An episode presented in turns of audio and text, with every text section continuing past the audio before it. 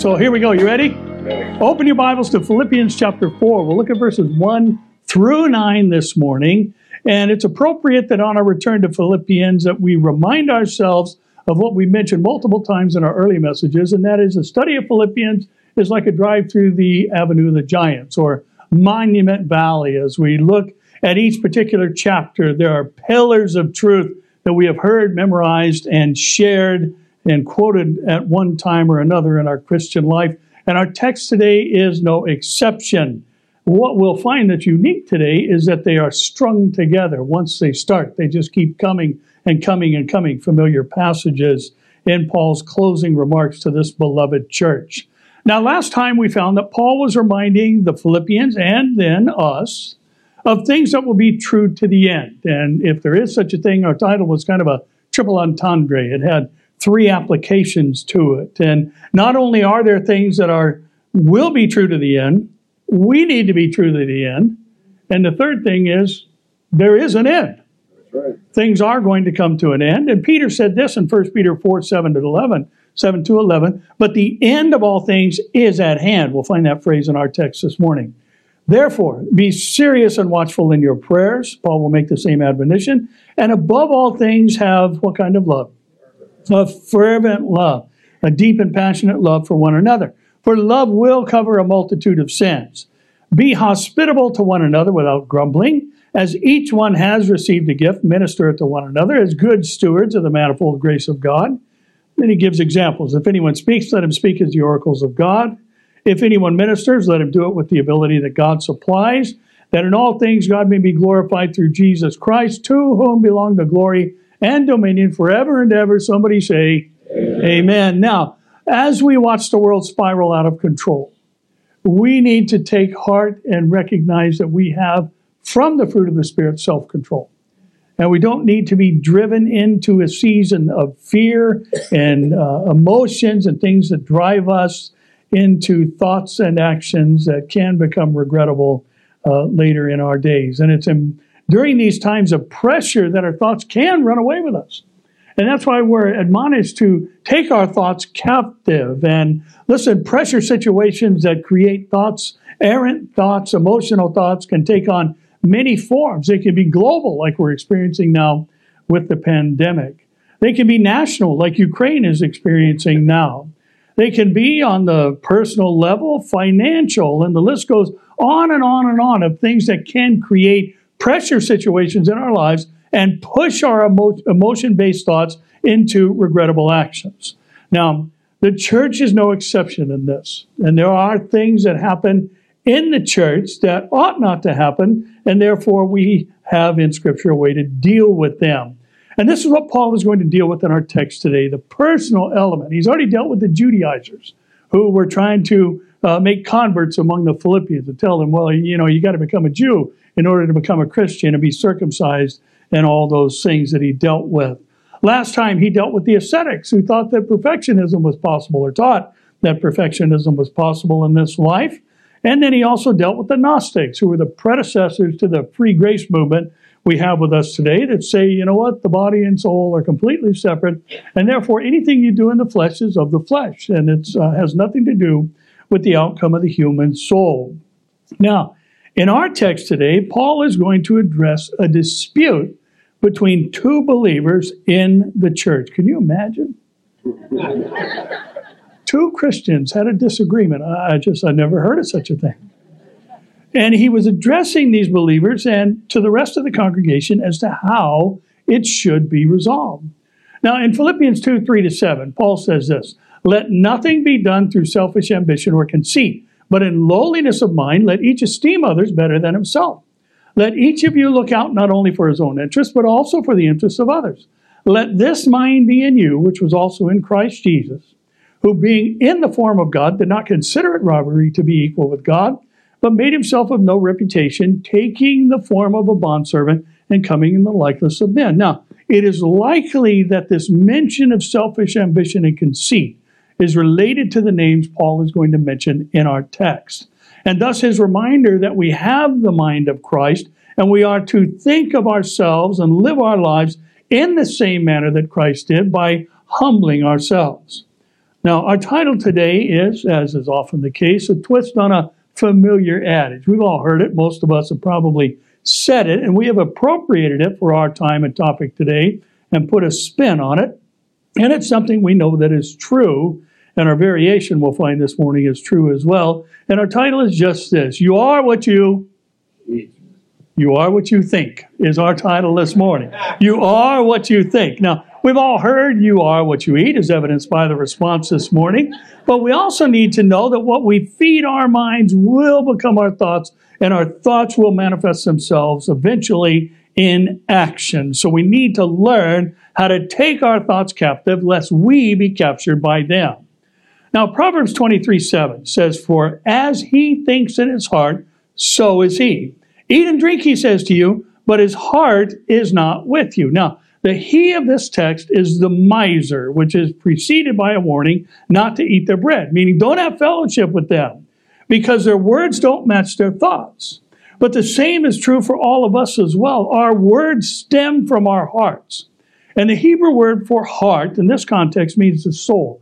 It can mean the appetite or desire. It can even mean the seat of emotions and passion, and that is what the heart usually represents in the Bible. Now, in Luke 6:45, Jesus made this observation that a good man out of the good treasure of his heart brings forth what? Good. And an evil man out of the evil treasure of his heart brings forth evil. For out of the abundance of the heart his mouth speaks. Now, having dealt with the external strifes that Christians experience, Paul now moves to the internal battles within the church that have sadly plagued the church throughout its generations. Now, we're going to divide our text into three sections. Excuse me. We're going to look at the problem, then the prescription, and then the prevention. And I think we all recognize readily the first step to solving a personal problem is to recognize that you have one. And also, we next have to take the steps to combat it and we have to have a strategy going forward to avoid falling into the same thing in the future. And this is what Paul is going to outline for us today by reminding us you are what you think. And as the church, the body of Christ, we have the mind of Christ, so we should think like Christ, and especially when it comes to disputes that arise among us. So, would you stand and read this morning Philippians chapter 4, verses 1 to 9, 1 through 9, and we'll find that you are what you think. Verse 1. Therefore, my beloved and longed for brethren, my joy and crown, so stand fast in the Lord, beloved. I implore Euodia and I implore Syntyche to be of the same mind in the Lord. And I urge you also, true companion, help these women labored who labored with me in the gospel, with Clement also, and the rest of my fellow workers whose names are in the book of life. Rejoice in the Lord always. Again, I will say, rejoice. Let your gentleness be known to all. The Lord is at hand. Be anxious for nothing, but in everything by prayer and supplication with thanksgiving, let your requests be made known to God. And the peace of God, which surpasses all understanding, will guard your hearts and minds through Christ Jesus. Finally, brethren, whatever things are true, whatever things are noble, whatever things are just, whatever things are pure, whatever things are lovely, whatever things are of good report, if there is any virtue, and if there is anything praiseworthy, meditate on these things. The things which you have learned and received and heard and saw in me, these do, and the God of peace will be with you. And Lord, we thank you that you are with us this morning. And I pray, Lord, that you would Give us ears to hear what your Spirit is saying through this passage and help us to learn to uh, deal with our, our differences biblically instead of emotionally and uh, getting pushed into uh, opinion based activities, Lord. So help us in that, we pray. We look to you now. In Jesus' name, amen. You may be seated. Now, in verses 1 through 4 is where we're going to find the problem. And the first thing for us to note is regarding Paul's approach. He starts with his motivation for this word of correction. He calls them beloved, he calls them longed for brethren. He even calls them his joy and crown. So he was wishing for them to move beyond this out of his love for them. And this tells us that love does the hard thing because it's the right thing. And this matter between Euodia and Syntyche was disrupting the church. And he implores them individually. He doesn't say, I implore Euodia and Syntyche. He says, I implore Euodia and I implore Syntyche because he didn't want to take sides in the issue. And he was looking at this matter as something that was harming the whole of the church. Now, the fact that he doesn't uh, mention a departure from Scripture or a doctrinal error, he doesn't direct them to a passage of something where Jesus made mention of something, tells us this dispute was not doctrinal, it was personal.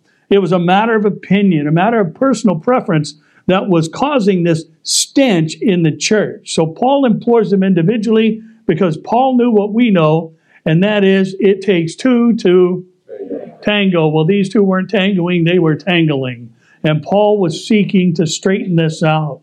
And the interesting thing, I think, first to note is that Euodia's name means fragrance. Syntyche means with fate. And the fact was, the dispute was causing a stench in the church, which is not the church's fate. So Paul does two things. He, as the earthly authority over this church, implores them to be of the same mind. Secondly, he calls on one who is called his true companion. Now, the word translated true companion is Syzygus, and somebody, uh, a lot of commentators think maybe this is an individual's name, but you don't find that as a name in Scripture or anywhere else in, in Greek writings, even secular ones. So it's likely that this true companion is actually a reference to Epaphroditus, who he had addressed earlier in this letter with very warm and loving language. Then he mentions to do this along with Clement. You know, Clement is most likely the pastor of the church, and then he includes all the fellow workers to help get these women back on track. Now, the problem between these two, whatever it was, was exacerbated by the fact that neither of them would budge. Neither of them would humble themselves, though both of them had the mind of Christ. As I was working on this message, some a couple of things popped into my mind from a message from uh, several years ago. And to be honest with you, I don't even remember what uh, text the message came from. But one of the two point or three points we made that day popped into my mind as I was reading this opening section and studying for today. And that is something we always need to remember. And that is if you think you're always right, you couldn't be more wrong. If you think you're always right, you're wrong. You couldn't be more wrong. And this, of course, is regarding to matters of opinion, taste, or personal preference, not matters of Scripture. Listen, if you do what the Bible says, you're always going to be doing the right thing. And the right thing here was to set the matter aside and get back to laboring for the gospel. And this is what Paul wanted as an end result because he loved these people. In Philippians 3 14 to 15, Paul said this I press toward the goal for the prize of the upward call of God in Christ Jesus. Therefore, let us, as many as are what? Mature. Have this mind. And if in anything you think otherwise, God will reveal even this to you. Now remember, in the original manuscripts, there's no chapters and there are no verses. There's no numbers and, and chapter divisions. And therefore, we cannot overlook the fact that this statement directly precedes what we're reading here today. And this dispute, Paul says, is an act or evidence of spiritual immaturity. And pressing toward the goal for the prize was to be the mind of the mature, not disputing of matters of opinion or taste uh, some years ago. I can't remember if it was in our first or second trip uh, to South Africa before Calvary Chapel Paarl uh, was planted. Um, we were standing in a church in Wellington, South Africa, and I had somebody take a picture because uh, just a wonderful, wonderful pastor from a few generations back, a man named Andrew Murray, who wrote a book called Absolute Surrender. If you haven't read it, you ought to. Uh, he pastored this church. And the current pastor was explaining to us, somewhat sheepishly and ashamedly, that this church had a committee that fought for 17 years over whether or not to remove some of the pews and build a mother's room out of the material so it would match the rest of the room. 17 years over whether or not to remove some pews. And, uh, and we do know who won that debate because there was a mother's room that we were standing in front of. But is that 17 wasted years? Absolutely, no question about it. Now, this takes us to our first takeaway concerning the problem in Philippi, and it's just this. Listen this morning. Perishing souls are worth fighting for, personal opinions are not. Perishing souls are worth fighting for, personal opinions are not.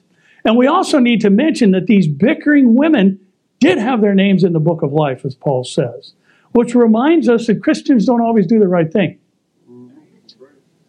I'm sorry. Christians don't always do the right thing, but they should. And this is where Paul is taking their minds to. And he drew the minds of the readers back to what is truly important when he mentioned that this pair of bickerers once labored with him in the gospel, implying they need to get back to what is important.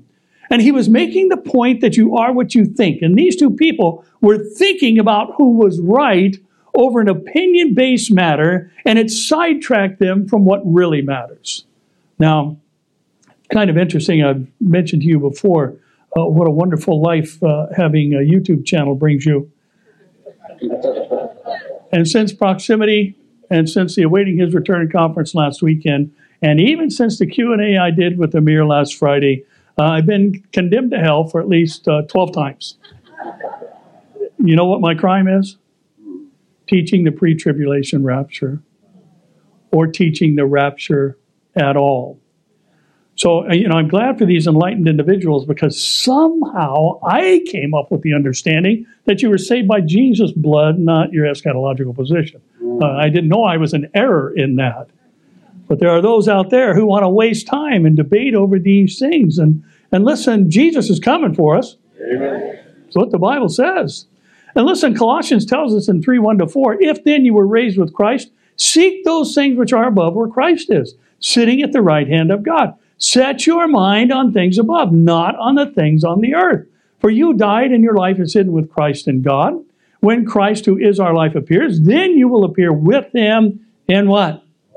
And listen, if your mind is set on things above, you are what you think. If your mind is set on earthly things, you are what you think. And Paul would admonish the church in Rome in 12, 1 and 2 I beseech you, I plead with you, I earnestly cry to you Therefore, brethren, by the mercies of God, that you present your bodies a living sacrifice, wholly acceptable to God, which is your reasonable service. And do not be conformed to this world, but be transformed by the renewing of what? Of your mind. And the end result of that renewed mind is that you may prove what is a good and acceptable and perfect will of God. These women were becoming, and it can be men, it doesn't matter. Paul was just settling a matter between uh, men do dumb things too. I remember that one time I did. Uh, it isn't about women. That's not what the Bible's talking about. It's talking about disputes in the church. And these two were becoming a distraction in the church. And when the church is distracted, it ceases from proving the good and acceptable and perfect will of God. And listen, let me address one of the major opinions or matters of taste based distractions in the church today. It's a biggie. And it's impacted this church, and I believe probably every other uh, contemporary church. And the fact is, there is division in the church today over worship music. And listen this morning, are you ready? Do you want to know the truth? Do you want a definitive answer to the battle over hymns versus contemporary worship music? Uh, the yeses are getting weaker and weaker as we go. Listen, you will not find, listen to me, you will not find in Scripture proof that hymns are the only form of authentic worship.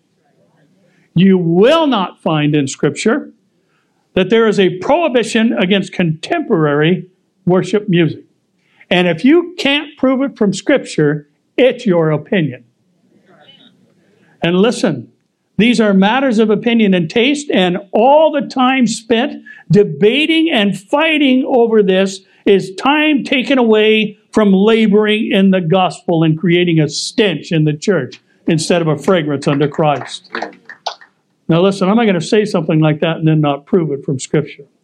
Ephesians 5:19 says to speak to one another in psalms and what? Hymns. Speak. Did you catch that?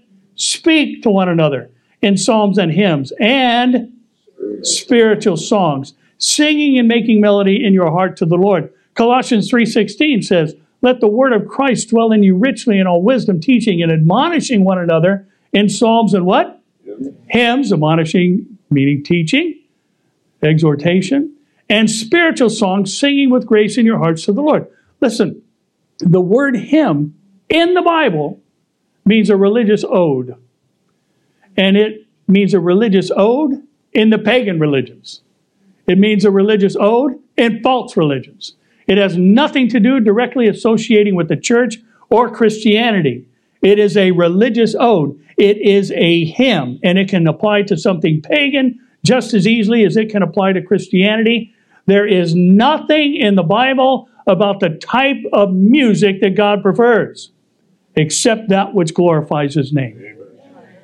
And listen, both instances, both instances where the word hymn is used in the New Testament, it is in reference to speaking, not singing. We just read them. And those are the only two places where this subject is addressed, uh, uh, for our purposes, if you will, this morning. We are to sing and make melody to God in our hearts because the fact of the matter is, it is our hearts that God wants us to worship Him from. And the, the truth is, I, I, think a lot of these uh, folks who like to, to bash contemporary Christian music uh, seem to forget that when the organ made its way into the church, it received the same reception that drums did. You know why? Because the organ came from the pubs. It was an instrument that was used in the pub. So when it made, it way, made its way into the church, the church's response was, it's from the devil. Just like the drums have received. The, I like our drum solo this morning. We, man, we got a good drummer. I, I love that. And uh, some of you from back in the day remember um, Love Song and the drum solos that John would play and all those things. And they were worship to the Lord. Listen, you can wor- it's about the heart. You can worship God with any type of music. And listen, I love all kinds of music except one.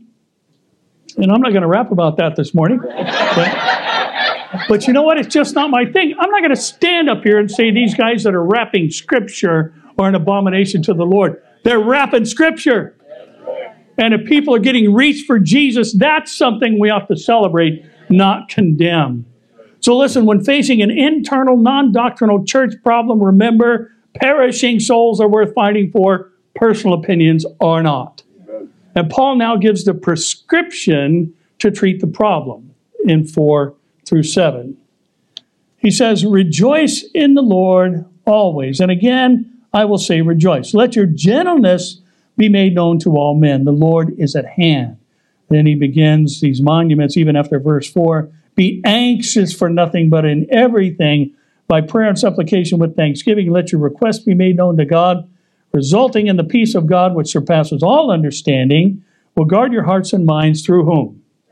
Christ Jesus. Now, while it may be an obvious prescription that we are to rejoice in the Lord, I don't think it's as obvious how our rejoicing is impacted by bickering over opinions. Those things take our focus off the Lord, and Paul is by implication telling us keep your eyes on Christ, keep them lifted up, keep looking to the Lord. And he adds, let your gentleness, which is a beautiful word, it actually means sweet reasonableness. Let your sweet reasonableness be made known to all. And then he says, the Lord is at hand. Now, commentators disagree on exactly what that means. Some say it means you need to remember God is omnipresent. And he's always, wherever you are, he's there. He's there during your discussions and he's there during your debates. And that is true. God is here this morning, right? Amen. But that's not the intent, and that's not what the context points to. Remember what we read from 1 Peter 4 earlier? The end of all things is at hand. That's what Paul's talking about. And he's saying, listen, time is too short to be wasted on fighting over opinions. We got better things to do. We have better things to do. And the Greek word translated as anxious here has multiple meanings. It means to be troubled with cares. It can be just translated as worry. But the context favors this meaning, and that is to seek to promote one's own interests. And instead of doing that, trying to be the winner in an in a uh, opinion-based uh, debate, Paul says, "Pray earnestly with thanksgiving, making your requests known to God." And the end result of that is in direct contrast to what had been happening in Philippi, which was an absence of peace and an opinion-driven emotions and discord instead of the promised peace that passes understanding that guards the heart and mind. And listen, if we are always thinking about ways to win the debate, we need to remember we are what we think. and we're seeking to promote our own interest. Now, again, I don't recall the message that it was from or the book that it was from, from that quote that I mentioned before, but another one came to mind from that same message, whatever it was, and that is in matters of non doctrinal behavior, behavioral debates, doing right is more important than being right. Doing right is more important than being right. And we might say this is a prescription Paul is giving for the problem in Philippi. And we're told in Proverbs 3, 5, and 8, uh, again, another monumental passage trust in the Lord with all of your heart and lean not on your own understanding. In all your ways acknowledge him, and he will what? Direct your paths. Now, get this. Do not be wise in your own eyes. Fear the Lord and depart from evil. What, what does it result in? It will be health to your flesh and strength to your bones. Now, when an argumentative spirit is replaced with sweet reasonableness, and earnest prayer, prayer replaces promoting your own interests with hearts of thanksgiving, presenting the matter to God. No matter the outcome, the end result is going to be a guarded heart and mind in Christ Jesus. Listen, even if the person never comes around and realizes you were right all along, which is always true. I mean, isn't that what we think? Isn't that why there's a debate in the first place? We think they're wrong, we're right. And yet Isaiah says in 26 3, you will keep him in perfect peace whose mind is stayed in a fixed position on you because he trusts in you. Now, you know, I was thinking as I was uh, preparing for this message over the past week, um, Terry is an incredible homemaker. She's a fabulous decorator, and our home is beautiful. And when I was young and dumb, there were times I would come home and things would be in different places. There were times uh, when I would come home from work and the walls were a different color than when I left in the morning. Sometimes they'd be a different color a couple weeks later than the last color they were. And I remember thinking and saying, why didn't you just leave things alone? Why do you always have to move them? Why do you always have to paint everything? And then later, when, uh, not much later, when my man brain finally arrived in the mail, I thought, what do you care? The house is immaculate. Everything is in place. She's taking care of our home wonderfully, as she always says. What do I care if she likes to paint the wall? What do I care if she likes to move the furniture around? And the end result of that is there was peace in my heart and mind, and she was able to enjoy her efforts more as well. And listen, when opinion based disputes and problems arise, the prescription is this reminder. Listen, you ready for this one? Yes. Mike is ready. The rest of you get on the bus. Minding other people's business is meddling, not a ministry. Minding other people's business is meddling, not a ministry. And I, I was thinking we would do well to remember the words of D.L. Moody, who said this I have more trouble with D.L. Moody than any other man. And listen, 1 Peter 4.15, Peter said this. Listen to this. This scripture has always just kind of blown my mind. That might be a small explosion, but it does blow my mind. Let none of you suffer as a murderer, a thief, an evildoer, or as a what? a busybody in other people's matters. That is some pretty ugly company that the busybody travels with, and that ought to remind us of how God feels about that behavior the behavior of the meddler, the behavior of the busybody. And Paul is saying to Euodia and Syntyche and all who took sides in the debate that sweet reasonableness is the better response to the dispute rather than promoting one's own interest or opinion. I love the words of J. Vernon McGee in his homespun wisdom. He said, The only exercise some Christians get is jumping to conclusions and running other people down. That's not to be our exercise, amen? Listen, have you ever been kept up at night by something somebody else said or did that you didn't agree with? Come on, you have too.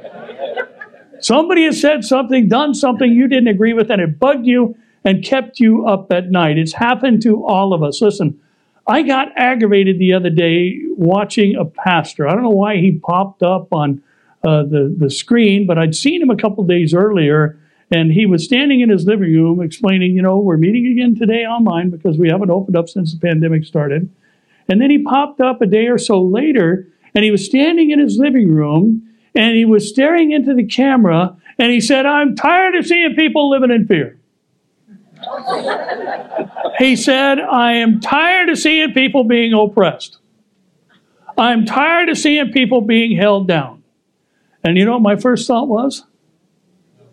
Hypocrite. I thought, listen, you're living in fear right now. You're under oppression right now by choice. And you know what? It bugged me for a couple days. And I kept thinking about it and revisiting it over and over and over. It's like, what's the matter with this guy? Why is why is he doing that? And then this hit me. Maybe his wife died from COVID. Maybe COVID swept through that church like a wildfire and killed dozens of people. Maybe that was his experience. I didn't know anything about him. Or maybe he was in a situation like we were on 17th Street when we had to go online because the people that owned the building would have kicked us out if we met in person. Maybe that was a situation. I don't know where he was from. I don't know his story.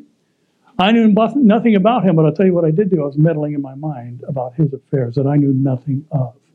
And I made a determination about what kind of man he was, what kind of pastor he was, though I knew nothing about him. And the point is this it's easy for all of us to meddle and be busybodies in other people's matters. And Jesus gave us a prescription for that in Matthew 7 3 to 5, where he said, Why do you look at the speck in your brother's eye? And do not consider the plank in your own eye. Or how can you say to your brother, Let me remove that speck from your eye? And look, a plank is in your own eye. Let's skip that next word. Hypocrite. First remove the what? And then you will see clearly to remove the what? Speck from your brother's eye. We have, listen, we have clear directions on how to handle biblically defined doctrinal and behavioral sins in the scriptures, and they are not subject to negotiation. Matters of opinion, however, we would do well to take the Moody approach and do what Jesus said and see our own shortfalls as a plank and those in others as a speck. Listen, we don't want to be like the Pharisee that Jesus said, prayed, I thank the Lord I am not like other men. Because Jesus said, You're right, you're not like other men, you're worse. And this approach that Paul is presenting to us as a prescription will guard our hearts, the source of our words, and our minds, the source of our thoughts, and therefore our actions in Christ Jesus. So, now how do we keep from falling into the same tra- trap again? We've all heard that an ounce of prevention is worth a pound of cure. Now, Paul will give us the preventative for repeating division and discord causing behaviors in the church in 8 and 9. And again, some pillars of Scripture here. He says, Finally, brethren, whatever things are true, whatever things are noble, whatever things are just, whatever things are pure, whatever things are lovely, whatever things are of good report, if there is any virtue and if there is anything praiseworthy, meditate on these things. The things which you learned and received and heard and saw in me, these do, and the God of peace will be with you. Now, listen, the word finally that we encounter back in chapter 3, verse 1 means from this point on, or going forward. Paul says, going forward in this situation with this debate and discord and the stench that's been caused, in this church from now on, whatever is true, whatever is noble, just, pure, lovely, of good report, and praiseworthy, meditate on these things. Now, I've been saving these next verses I want to quote for this last section because I think we need to understand that the prevention part is not just a good idea, it's the implementation of better practices that will keep us from falling into something that God actually hates. In Proverbs 6, 16 to 19, we're told of six things the Lord hates and seven that are abomination to him. Now, when you see this kind of sequence in Scripture and that type of phrasing, it means that the last thing listed is the thing God hates the most. They are in ascending order.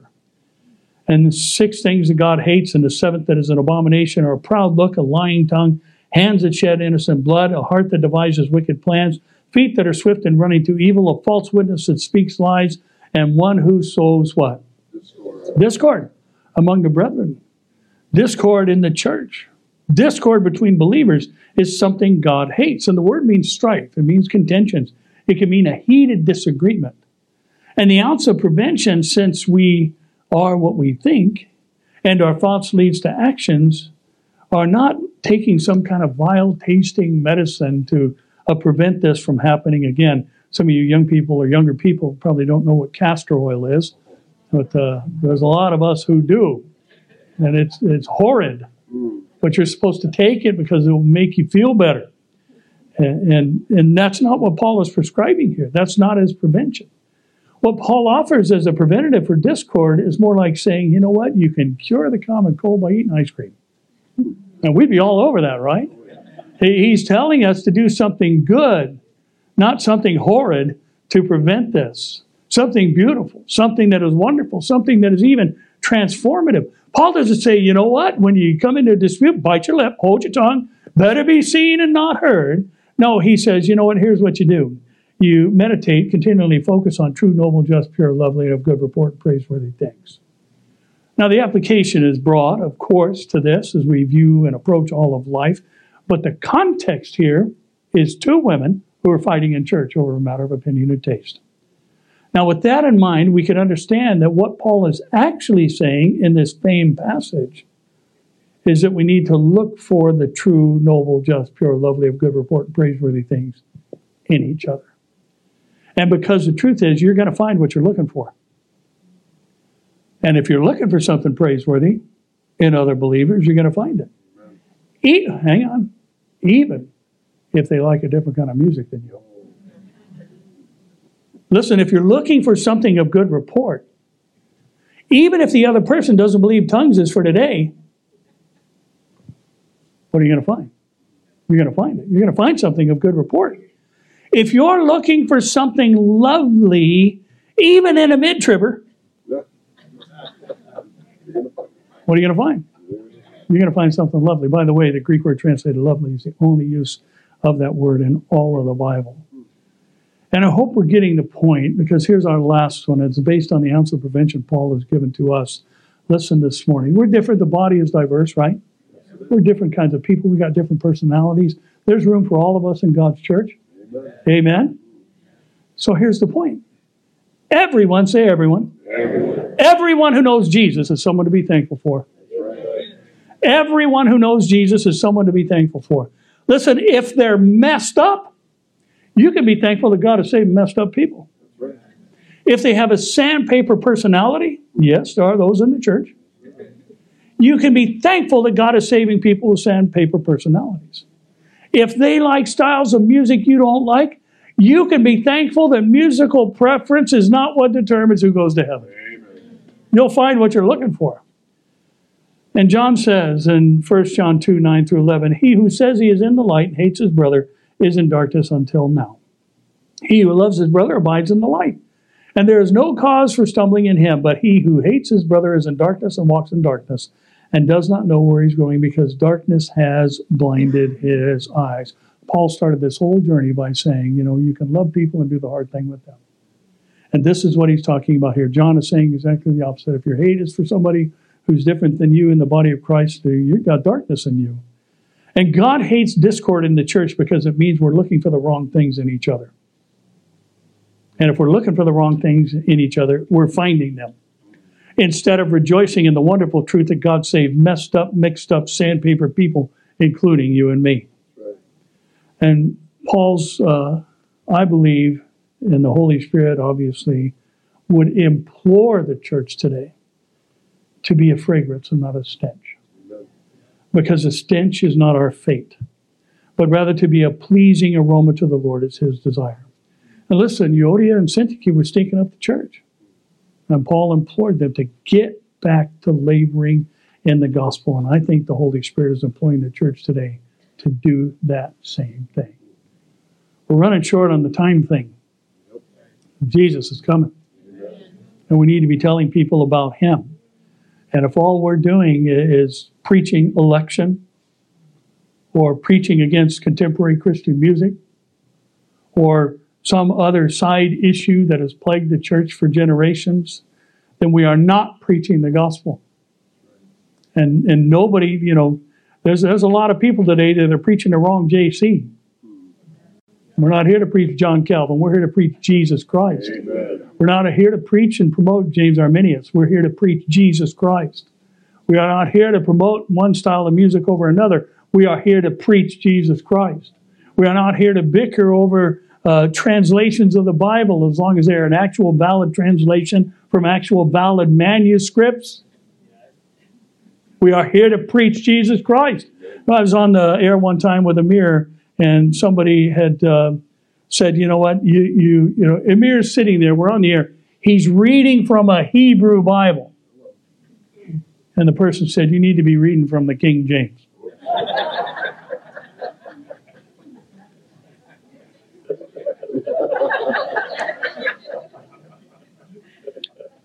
this stuff is all a waste. It's all a waste of time. And Paul says, you know what, Euodia and Syntyche?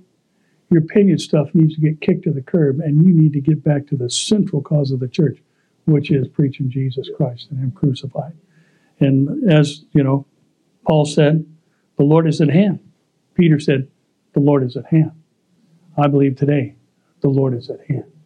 So let's get back to what's important. Tell people about Jesus and uh, quit fighting over non essential stuff in the church. And of course, you know I'm talking about other churches like a good Christian, right? We all fall into it. We all fall into some matter of opinion where they think we think somebody else is wrong because they think differently than we do. So let's start looking for the good. Because you know what? We're going to find it if that's what we're looking for. Somebody say,